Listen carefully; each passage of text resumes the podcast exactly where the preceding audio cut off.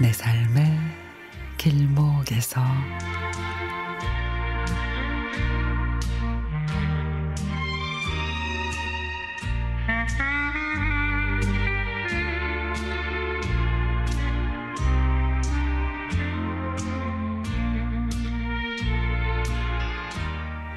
가끔은 혼자서 웃음을 참지 못하고 소리내 웃기도 하고 눈물을 닦기도 하는 시간이 있습니다.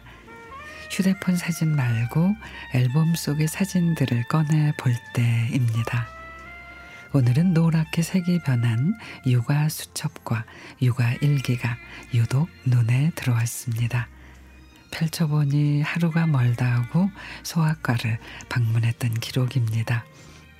연년생 두 남자아이는 하나가 감기 걸리면 어김없이 둘째가 걸리고 감기를 앓고 나면 또 귀앓이를 하고 그래서 하루가 멀다고 병원을 가게 됐죠.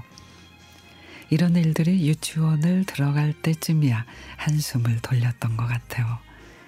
연년생인 둘은 친구가 따로 없이 잘 지내기도 했지만 반 이상은 투닥거리며 내 눈에는 그저 싸우면서 노는 것 같았습니다. 그러던 아이들이 그저 좋은 거 있으면 나누고 싶어 하고 대화도 많이 나누는 제법 어른스러워졌다고 흐뭇해 한 것도 잠깐. 이제 내일 모레면 결혼을 한다고 해.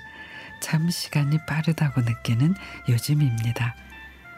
애들이 아기 때는 어서 자라서 거렸으면 했고 초등학교 입학하면은 이제 내 시간 생기겠지 그랬고 대학만 들어가면은 경력 단절을 벗어나는 기회를 잡아야지.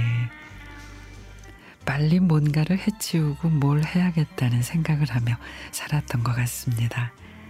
그러다가 아들 결혼식이 다가오니 또 뭔지 모를 과제의 날처럼 생각이 됩니다.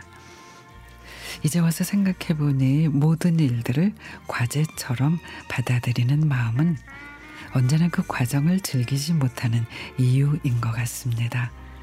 아이들을 키우는 것도 여행을 가는 것도 모두 그 과정부터 즐겨야 하는데 말이죠.